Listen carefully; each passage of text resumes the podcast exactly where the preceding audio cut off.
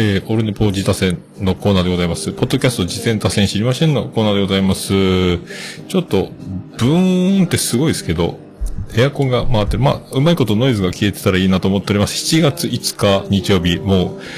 えー、午後16時になってしまいました。久しぶりの。えっ、ー、とね、今日は3番組紹介しようと思いますけど、えっ、ー、とね、えっ、と、まあ、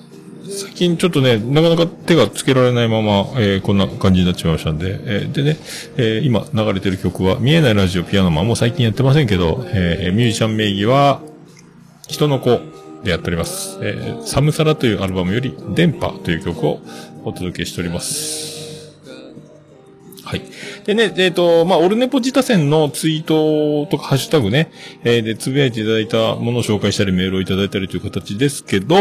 えー、まあ、ちょっとね、改めて一人一番組までということで紹介していただければ、まあ、割と手が回るようで回ってない感じがしますので、これがまた一人でね、えー、三人で6番組、7番組とかっていう感じになっちゃうと、えー、追いつかなくなるので、えー、できれば一人一番組紹介という形で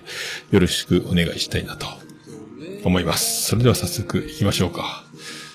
えっ、と、ということは、毎回ここはね、えー、同じスマホなので、曲を切っていくということですね。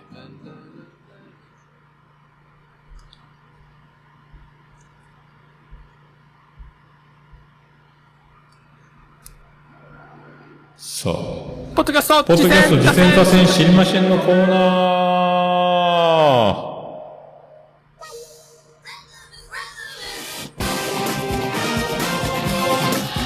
はい。このコーナー、えー、ポッドキャスト事前多伝知りませんのコーナーです。私が趣味で毎日聞いてます、ポッドキャストを、あれ楽しかった、これ楽しかったいうコーナーですが、最近はもう紹介メインになってます。で、先ほど言いましたけど、ツイートでオールネポジタセンで言っていただくか、えー、メールでいただくかという形をとっております。今回3件いただいております。えー、まずは、メールでいただいてて、ちょっと時間がだいぶ経ってしまって申し訳なかったんですけども、えー、っとですね、メールから行きたいと思います。お父さんからいただきました。ラジオネームお父さんからいただきました。えー、アーティストの、えー、シャンユーさんと餃子好きなガクさんが始めた何読み、えー、YouTube と Spotify で更新、確認、目標配信ということですね。二人の雑談とテーマに沿った本の紹介をしている番組で、お二人とも説明がうまいので、その本を手に取りたくなりますということでございます。えー、続きまして、えー、オルネポ自他戦のツイートの方ですね。こちらがまた出ないか、これ出ないか。オルネポジタ戦で2件いただいてます。まずは、えー、っと、これまだサッパちゃんからいただき、サッパさんですね。ジャブジャブラジオのサッパさんからいただきました。えー、オルネポ自他戦に私の大好きな番組である、ポットでを紹介させていただきたいです。アダムさんとミケさんが二人でやられている番組です。二人の軽快なトーク、アダムさんのツッコミ、ミケさんの特徴的な笑い方と面白い要素いっぱいです。ちょっと今更ですが、紹介お願いします。ということですね。えー、続きまして、ベッキーの部屋。えー、さんからいただきました。えー、川野ゆうまの豆トーク、喫茶店経営者の話です。この人のコーヒー愛は本物です。めちゃくちゃ詳しいのにめちゃくちゃ聞きやすいです。ということ3番組いただきました。えー、ありがとうございます。で、まずね、えー、その一番組目ですけども、シャンユーさん、このシャンユーさんというですね、えー、これ、あの、検索したんですけど、めちゃめちゃ可愛い子なんですけども、アフリカ系、なん、ね、南アフリカだったかなえー、のなんか、なん、なんつったっけ？南アフリカの、なんとかっていう、えー、なんか難しい音楽ジャンルですかヒップホップじゃないですけど、なんかそんな、なんか、やつなんですけど、どこに書いてたっけ？ちょ見失いましたけど、後でまた出てくると思います。えー、これ、シャンユーさんで綴りがね、カタカナでシャンユーじゃなくて、XIANGYU なんですよ。だから、まあでもカタカナでシャンユーで検索したら、えー、出てくるのでいいと思いますけど、これね、タイトルは何読みっていうのは説明文に書いてあって、これがまた、検索がとても難しかったので、リンクとかがね、あの、手がかりがなかったので、自分で一生懸命探したんですけども、あの、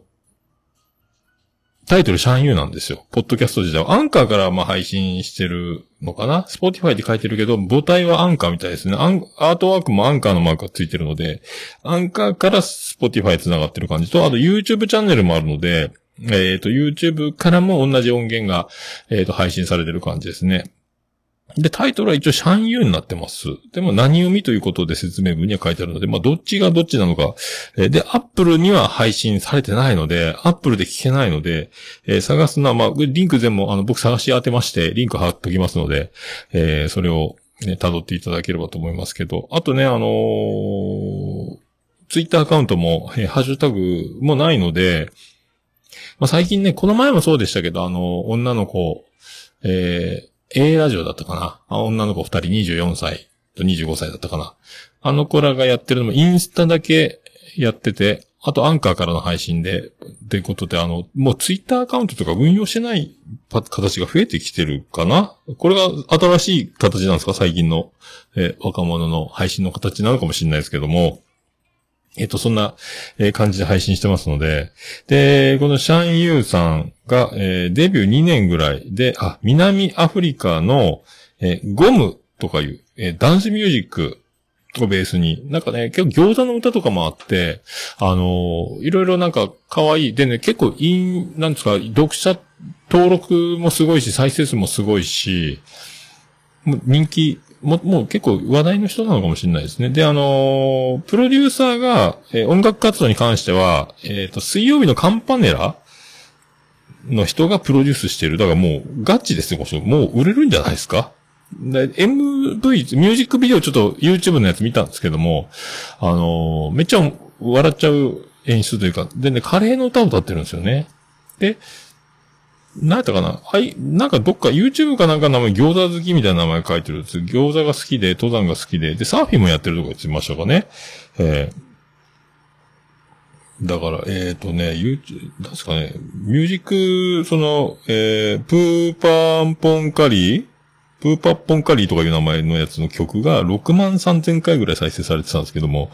もうだから、もうガチミュージシャンのすごい人なんですよ、多分ね。で、なんか、もともとラジオ番組もやってたみたいなので、まあ喋りも言うまでもなく、面白いし、で、なんか、もう、プロ、プロっちゃプロです。あの、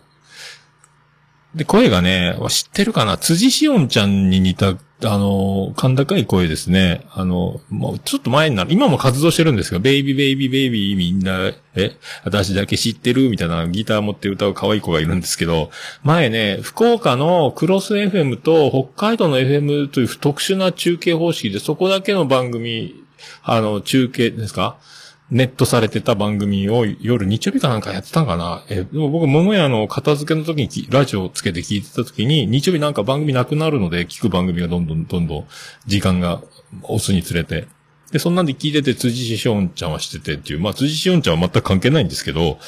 えで、声が似てるな、どっかで聞いた声だなと思った。で、まあ、あの、画像、顔も出てるし、当たり前ですけどね、あの、めちゃめちゃ、あの、その、シャンユーさんで検索すれば出てきますけど、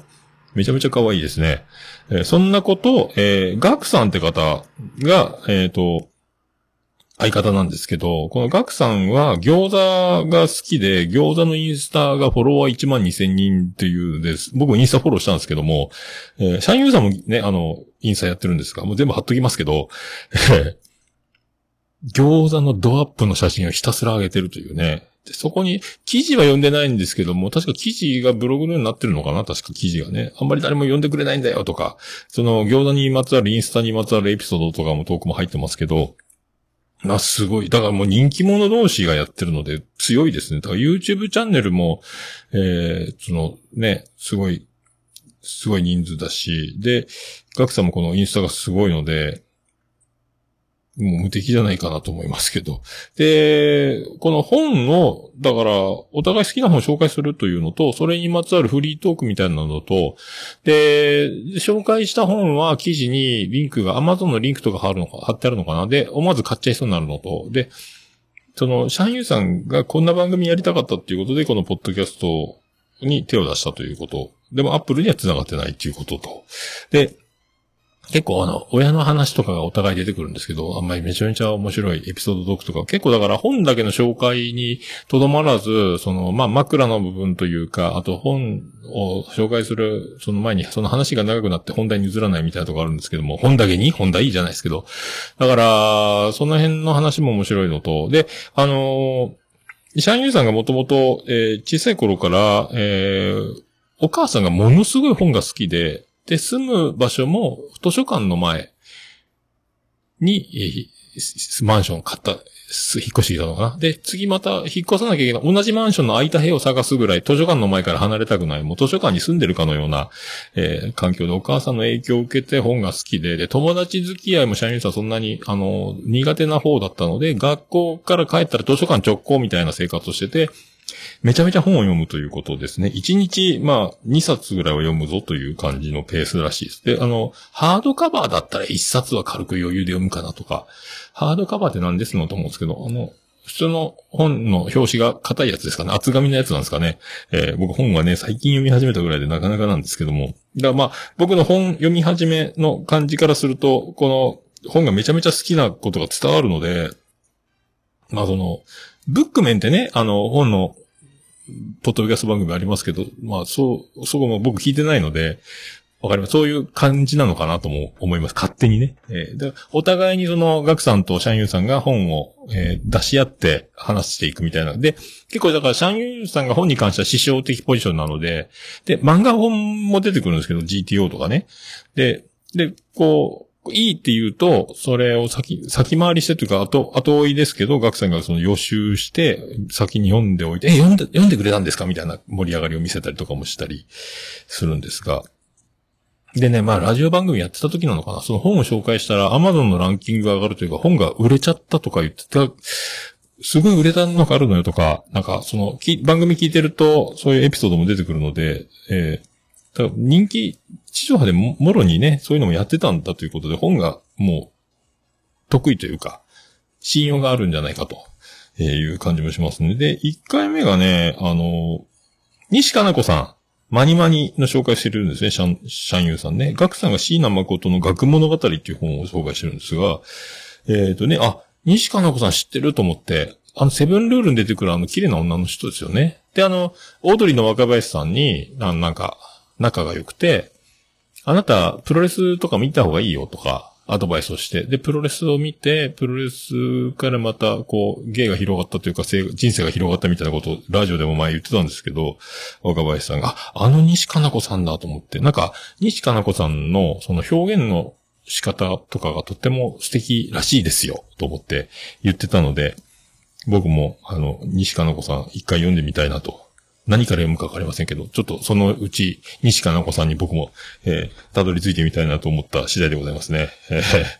で、椎名誠さんの学問あたりっていう本は、その学者の、えー名前の、親が付けた名前の由来にもなってるらしくて、とかいうのがね、続々出てきます。えーあとなんか他の友人もなんか、ポッドキャストとか、えー、と、なんか、ラジオやってる人がいるらしいとかいう話も出てくるんですけど、いろいろだからそのつながりでこのポッドキャストに踏み切ったのかもしれないですけどね。えーで、収録環境がズーム、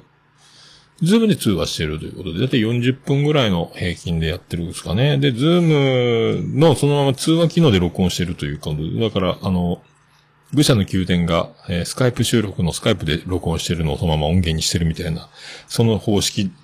だと思われます。えー、あと、とにかくね、あの、えどこだったかな？ガクさんもめちゃめちゃ話が面白くて、そのエピソードトークで、えっ、と、お母さんの話とか出てくるんですけどね、事業参加とかね、七色の髪に染めてきた話とか、あの、セーラームーンになった話とか、なんかめちゃめちゃ面白いので、まず、いろいろだから本だけにとどまらず、二人のトークがなかなか、えーすごいので、ね、あとなんか面白い校長先生のスピーチマニュアルみたいな本があるみたいな、そんな本も紹介してたりとか、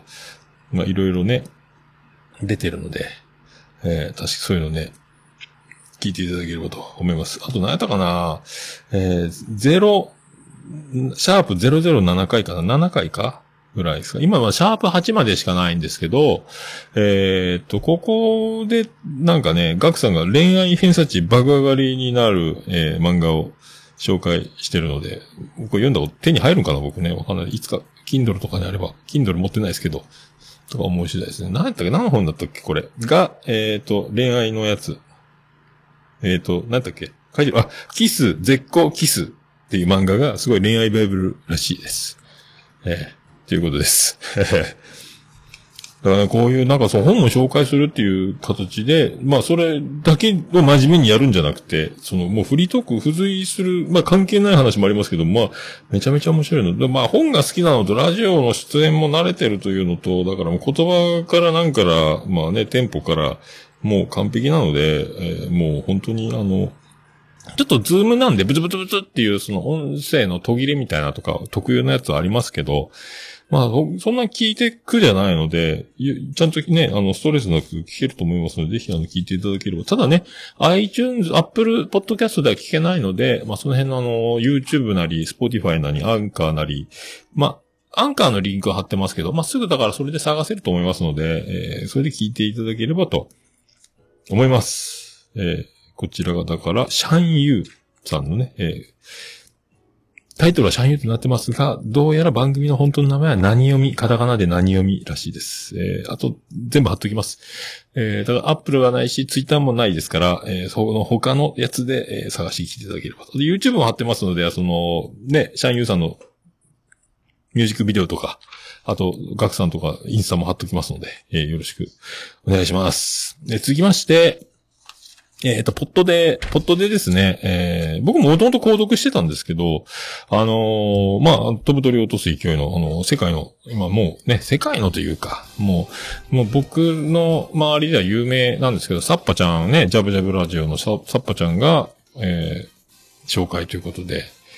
もう無敵、無敵の番組が無敵。でね、サッパちゃんのジャブジャブラジオに確かミケランジェロさんゲストで出てたことがあったのかなと思うんですけど、あのーそのミケランジェロさんに、あの、前概要欄をお願いしてみたいな感じの出演があったのかな？確かね。出演したのかな？で、その、なんか広島弁っぽいんですけど、この二人ね。で、アダムさんと、えー、ミケランジェロさんの二人でやってるポットでという番組、ひらがなでポットでなんですけど、丸、ポットで。で、ツイッターアカウントはないんですが、こちらは、ハッシュタグで、ひらがなでポットで、っていうね、これ、あの、リンク貼っときますので、だからその、ツイートはできますので、で、えっ、ー、とね、これがまたね、ずっと探してたんですけど、Apple Podcast のリンクしか貼ってなかったので、元々の、えー、配信元のページが何なのかというのは必死で探したがもう出てこなくて、iTunes で配信してるから、あの、Apple Podcast か。iTunes を開いたら、iTunes で検索すれば、えー、ウェブサイトっていうところがあるので、そこをクリックしたら、シーサーブログに飛んだので、あ、シーサーブログなんだっていうのがね、どこにもその手がかりがなかったので、あの、探しましたけど、シーサーブログから Apple Podcast に配信してる形ですね。で、こちらはね、その、まあ、ミケランジェロさんがアダムの創造とかいう番組をやってたのかなあの、だから、クマと、ユースケさんがコントで出ていた、あの番組の相方になるのかな？その時出てた方の相方になる方がアダムさんなのかな？その方と、えー、ミケランジェロさんということで。でね、あの、もう、あの、なんすかこの不思議な雰囲気というか、面白いんですよ。えー、笑っちゃうやつです。だから、で、ミケランジェロさんが、えっ、ー、と、ご結婚されてる、まあ、まるで独身の、えー、上司大生かのようなノリの声のトーンというか、若い感じなんですけども、めちゃめちゃ面白いですね、この人が。まあ、可愛いのにボケてくるというか、ボケてないのにボケと見なされることをしてるのかという、その流れなんですけど、で、このアダムさんが、あのー、ツッコミがちょっと独特というか、そんなにテンションを上げてないように聞こえるんですけど、テンションは相当上がってると思うんですけど、それが声に乗らないタイプなのかなっていうので、あの、ゆるい、ゆるい口調で、えー、鋭い突っ込みをする感じに聞こえるんですけど、多分テンションが本人は上がってるのに、その、やる気なさそうに聞こえる、無気力に聞こえるような声質、喋り方をしてるんじゃないか。でもね、しゃ、突っ込みの内容とか、えー、切り返しとか、あとね、まあ、エピソードトークもいろいろその、おじいちゃんのせいにした話とか、おじいちゃんの振る舞いとか、なんかね、いろいろ出てくるんですけど、まあ、全部面白いので、二人のこの話のね、面白さと、ツッコミの仕方、ボケとツッコミがもう、前からコンビなのか、この二人。も、前、え、付き合ってたの昔？みたいな空気が出てるというか、何なんでしょう、このね、えー、男女コンビの羨ましさが、えー、めっちゃ出てますけど、面白いですね。えー、あとだから、002回かな？えー、これ今13回まで配信してると思うんですけどね、今年の5月から13回プラスお便り会を2回やってるんですけども、えー、だからね、まあ、ミケランジェロさんの笑い方書いてましたがね、サッパちゃんも。笑い方が好きですよ。面白いですね。で、この2回の、えー、と、ケチャップのいじり方とかも面白いし、なんですかね。まあ、どんどんこういうね、なんか、いじり方の面白さですかね。こう、まあ、二人で、だ、何をすれば、やればやるほど、これ、だから、ミケランジェロさんが可愛くなっていくのと、アダムさんが、えー、この、こんな、なんかね、癖になり、まあ、言うたら四千頭身のような感じの突っ込みの仕方なのかなとか思いますけど、今時なのかな、こういう第七世代的な、えー、面白いなと。で、まあ、あのー、そのね、さっきのシャンユーさんのやつはオープニングに曲がね、おしゃれになったりとかしてますけど、最近はそのアンカーとかで配信するとよくもう BGM 選べて勝手につけられるので、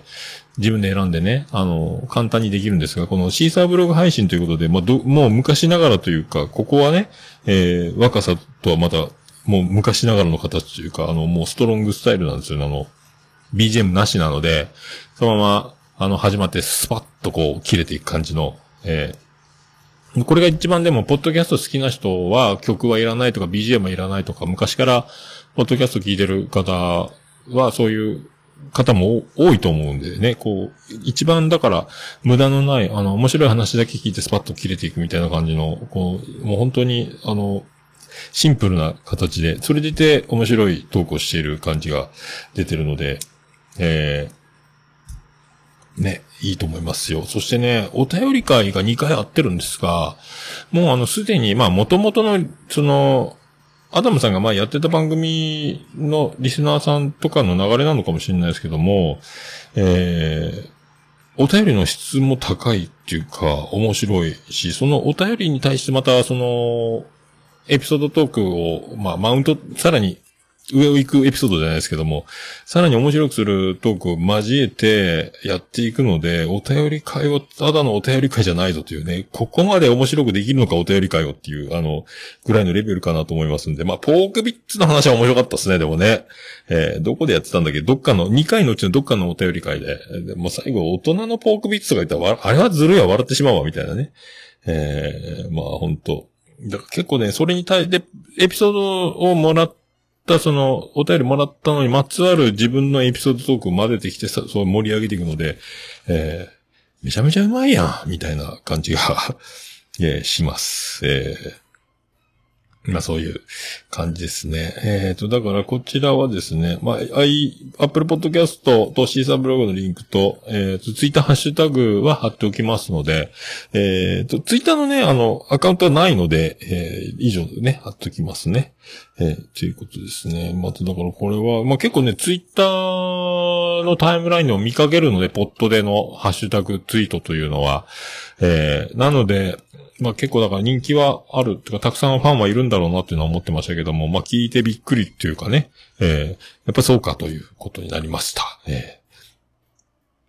恐ろしいですね。えー、面白い人はどんどん出てくるわけでございます。えー、震える日々が、えー、続きます。えー、皆さんね、コメディ畑の皆さん、えー、コメディじゃないと言ってももうコメディ認定の方々もたくさんおられますね。また面白い人出てきましたよ、ということですね。えー、よろしくお願いしたいと思います。えー、以上、ポットででした。えー、ポットでの後、丸が、句読点の丸がついてますんでね。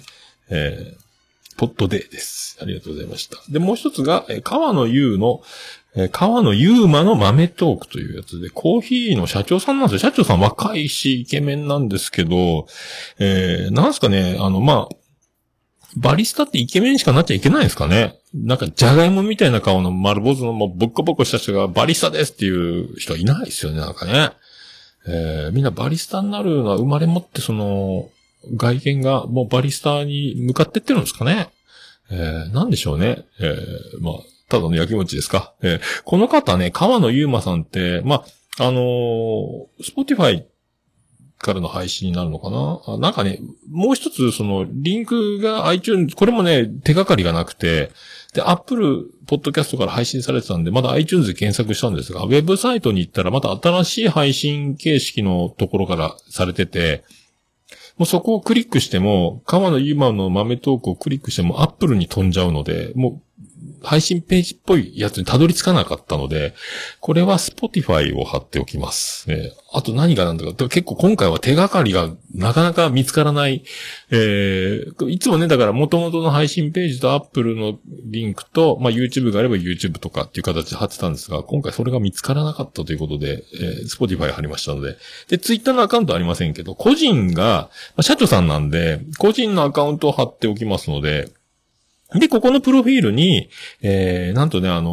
コーヒーをなんと、えー、コーヒーショップ3店舗へ経営されておりますね。お若いのに素敵でございます。吉祥寺と京都ですよ。それと世田谷の3店舗。ライトアップコーヒー代表でございますね。で、このライパ、ライトアップコーヒーの、えーと、YouTube もあるのかな？なんか、川野ゆうまチャンネルやったかな？なんか、いろいろ。で、YouTube すっげえ再生数というか、その、登録者もいってとか。で、ノートでその記事も書いてたりとか、もうその、で、社長さんがコーヒーを売っていくためとか、自分のそのスタイルとかね、そういう紹介するためのものがたくさん揃っているので、えー、ここも、えー、一緒に見ていただければとってもいいのかなと思いますので、全部これ片っ端から貼っておきますので。で、あの、川野ゆうまさんのツイッターアカウントのプロフィールに行けば、そのコーヒーとか、あの、あとね、オフィス向けのやつでいろいろ商品を、コーヒーゼリーとか、あの、キューブになってて、お湯をかければ溶けて、えっ、ー、と、エスプレッソがラテに変身する塊のやつとか、なんかいろいろあるので、そんなのも、えー、見れるので貼っておこうと思いますけど、まあ、すごいですね。あと、コーヒーの入れ方とかも YouTube でやってるのかな。えー、で、まあね、コーヒーといえば、まあ、我らのバンディーナがね、スーパーバリスタバンディーナえー、バンディーナ知ってるのかもしれないですこの人ね。もしかしたら。でね、この人も最初の方で言ってるんですけど、エチオピアの豆がすんげえいいっていうわけですよ。で、エチオピアの豆がすんげえいいって言ってたなと思って、バンディーナも言ってんですよね。で、バンディーナもともと今メインで使ってた豆はエチオピアの、最近ブラジルじゃなんだってなんかいろんな国の試してるっぽいツイートは見ますけども、ああ、やっぱそうだ。バンディーナ知ってんのか？もしかして、みたいな、えー、気になってます。えー、だからもうすげえコーヒーにハマったきっかけはエチオピアの豆だみたいな話をしてて。でね、コーヒーはまずエスプレッソ。だから、あの、何、寿司屋に行ったら卵焼きをみたいなとか、そういうやつなんですかね。最初に、だからまあエスプレッソが美味しかったら間違いないっていう話とか、いろいろね、あの、最初のやつ、1回目2回目とこう聞いてたら、結構笑い声が入ってて、多分自分のお店でお客さんの前でそのトークをしてるっぽいですね。社長の。いろいろ体験、外国に行って、えー、外国で資金を集めて、なんか、事業立ち上げた話とか、あの、お店でその準備に必要なことをバリスタとして働くコーヒーショップの1日とか、いろいろそういう、だから、多分スタッフに向けての、まあ、いい、その、話。だから、あの、おじまじょうが、そういうセラピストとか、その、生徒さんとかにも聞いてねってやってたみたいな感じで、その、そういう意図を感じるような、だから、バリスタ目指す人とか、そのスタッフで働いてる社員さんとか、その、にも聞いて、さ、意思の統一というか、こういう気持ちが大事だみたいなのの、まあ、ミーティングを兼ねたような、やつ、スピーチ、講演を兼ねたようなものにしてるのかなっていう感じもするので、で、結構ね、まあ、あの、だからバリスタは、の、まず、そのレベルというか、エスプレッソを飲むべしみたいなこと言ってるんですが、エスプレッソがなぜ、その、えー、美味しく、その違いが出るのかみたいな、機械の設定から湿度とか豆の状態とかいろいろ考えながら、毎回設定をするみたいな話なんですけど、その、細かい、もう、そらもうプロに、その、やってる人のために言ってるかのような、すごいいろんなことを言ってるので、もう聞いたらわかると思います。すごい、もう、楽しい講義。美味しいコーヒー。あとなんか、えー、ラテアートとかもや、の、街中の牛乳がなくなるぐらい買い占めて練習したとか、まあ、血の滲む努力みたいな話もしてましたけど、まあ、そんな話とかどんどん出てくるので、まあ、コーヒー好きはね、ああいいと思うし、コーヒーにそんなに興味がなくても、あの、これ聞いていくとコーヒーがより美味しく楽しめるんじゃないかなとか思うような、そういう内容にはなってますので、えー、聞いていただければ。まあね、えー、おしゃれです、とにかく。で、写真も、プロフィール見れば、おしゃれなのわかります。男前なのわかるし、これで社長さんかというね、もうこれはモテるだろうとかいう、まあ、プライベートなことはわかりませんが。で、えー、ノートとかで記事も書いてますし、まあ、とにかくすごい情報量なので、で、えー、その、今までで一番あった衝撃、大、何、もう、なんつったかね、ゴッドゴッドショットに出会えるみたいなこと言ってましたね。あの、エスプレッソね。そんな話も出てくる。だからもう、それぐらい神がかったすごい、その、エスプレッソがどんだけ調整が難しいのかっていう細かい。だから、えー、エスプレッソを注文された時にお店の空気がピンってこう、なるって言ってましたね。えー、よくぞ頼んでくれた、みたいな。すんごい最高なの出しますよみたいな気持ちになる。で、新人バリスタならドキドキするみたいな話とかもあるので、まあ、こう聞いていただければね、すごいな、コーヒー奥深いな、みたいな、えー、感じがします。こういうの知るともっと楽しいのかなとか思いますので、ね、これで注文したくなるなということね。バンディーナコーヒー飲みたいなってなりますけど、僕はね。結構だから、あと、えー、いろんなね、その、起業した話と就活した話とか、リクルートに詰めてたのかな？だからそういういろんな話もありますし、その、コーヒーの表現の豊かさですね。えー、コーヒーはコーヒーの味だけじゃないことがわかるんですけど、このフルーティーな、レモンティーのような味のするコーヒーとか、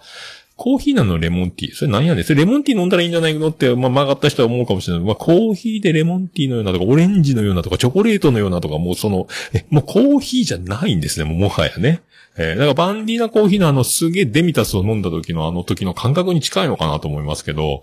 えー、だからコーヒーがコーヒーじゃないように化けた時っていうのがもうコーヒーのその、えー、進化の、え先というか、そういう、そのところにたどり着くと楽しいみたいな。あと、えコーヒーはまずラテを飲んでみたら美味しいかどうか。だからエスプレッソが美味しいかどうかで決まるということは、ラテが美味しいコーヒーがいいんじゃないかみたいなことを、コーヒー屋さんがいいとか言ってましたんで。で、まあ僕的には、えー、スタバに行ってもタリーズに行っても大体カフェラテしか頼まないので、えー、いいとこついてんのかなと思います。えー、思ったりもしております。えー、すごいですよ。だからこれもうガチですね。だからバンディーナが知ってるのかもう、聞いたことないのかわかりますこれ、この二人は、えー、ね、こう、なんか、繋がった方がいいんじゃないかと思ってますけど、勝手にね、マッチングおじさんの気持ちが、えー、出ましたけども。えー、これすごいですね。バンディーナも隙間にとかで、あの、喋らとやってますけど、こういう話、バンディーナ、あの、まあ、お金を、えー、取ってやる。まあ、キラキラでね、あの、福岡でその、バンディの面白いトークショーで、あの、交際やってましたけど、こういうのどんどんやった方がいいのかな？聞いてて面白いので、まあ僕なんかお勉強は嫌いだし、えー、ね、知らない言葉も多いし、知識も少ないし、なんか全然そういう、えー、わかんないことが多いんですが、こういうね、あの、日頃接するコーヒーみたいな飲むの大好きで僕、インスタントだったらゴールドブレンドが一番だと思ってる人なんですけど、あまあね、こういうあの、こういう話とかね、あ、おもろいわと思うので、こういうのこういうのだったら学びたいなと思いますので、バンディーナもね、どんどんこう、なんか、やったらいい。まあ今はね、今時期的にちょっと難しいご時世ですけども、こういうのどんどんね、なんか発信できたらいいなと。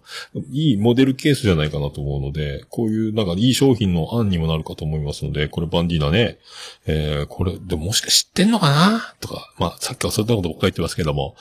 えー、川野優の豆トークですよ。まあさ、豆だけに豆な話、細かいことたくさんしている感じが、そこにかかってんのか？か川野ゆうまさん。えー、カタカナで川野ゆうま書いてます。で、えっ、ー、と、YouTube チャンネルは、えー、漢字で書いてるかなあ、Twitter アカウントも漢字で書いてますけど、男前です。これは、まあ、んと、もう、ほんと羨ましい。もう僕も、えー、コーヒー覚えときゃよかった。まあ、ほんとね、あの、アニメの知識、映画の知識とか、えー、そういうあの、歴史に詳しかったりとか、えー、そういう語れるものがあったら、えー、もっと持てたんじゃないかって思う反面、ね、ありますこう、コーヒーも、もっと俺、詳しかったら、持てたかなとか、えー、そんなことばっかり考えてます。えー、いいな、でね、BGM がボサノバなんです。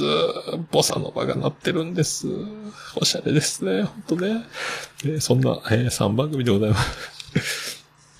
えー、ね、あのー、ということで3番組ですけども、えー、シャンユーさんのね、え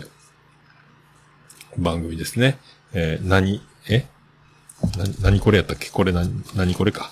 え、これ何やった？何これ？えー、何読みやった？シャンユーさんの何読み、そして、ポットで、そして、川野ゆうまの豆トークの3番組でございました。えっ、と、あ、曲が出ないか。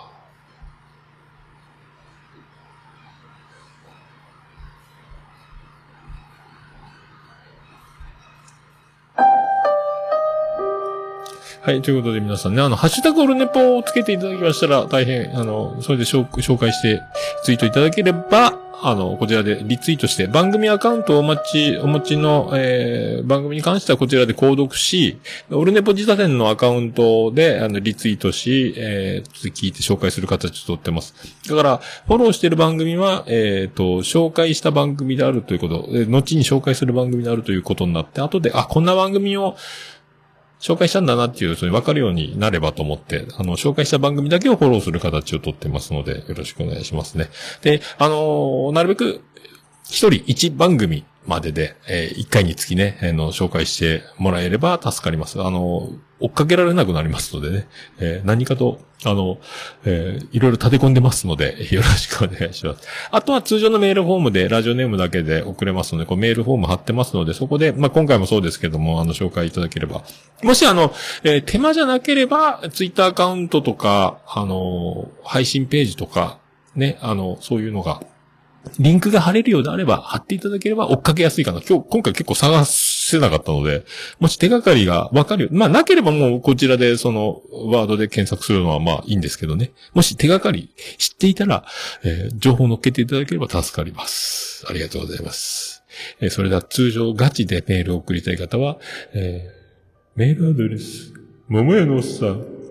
オルネポ .com 桃屋のっさん、オルネポドットコムでメールお願いします。何か贈り物をしたい方は言っていただければ住所教えまーす。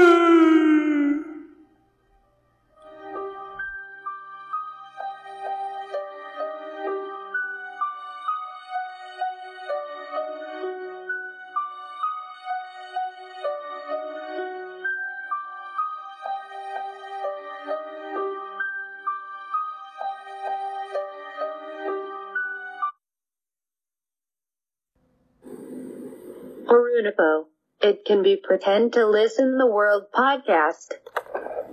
ああ、いきなりブチッと切れちゃいましたね。えー、慣れないもんですね。はい、そんな感じでございまして。まあ、後ほど、えー、第290回、おじまじょまゆチャレンジ、シャープ6の2付きの、えー、収録をしたいと思います。ありがとうございます。また後ほど本編でお会いしましょう。それでは、ありがとうございました。福岡市東区若宮と交差点付近から全世界中へお届け。桃屋のおっさんのオールディーズ・ザ・ネポー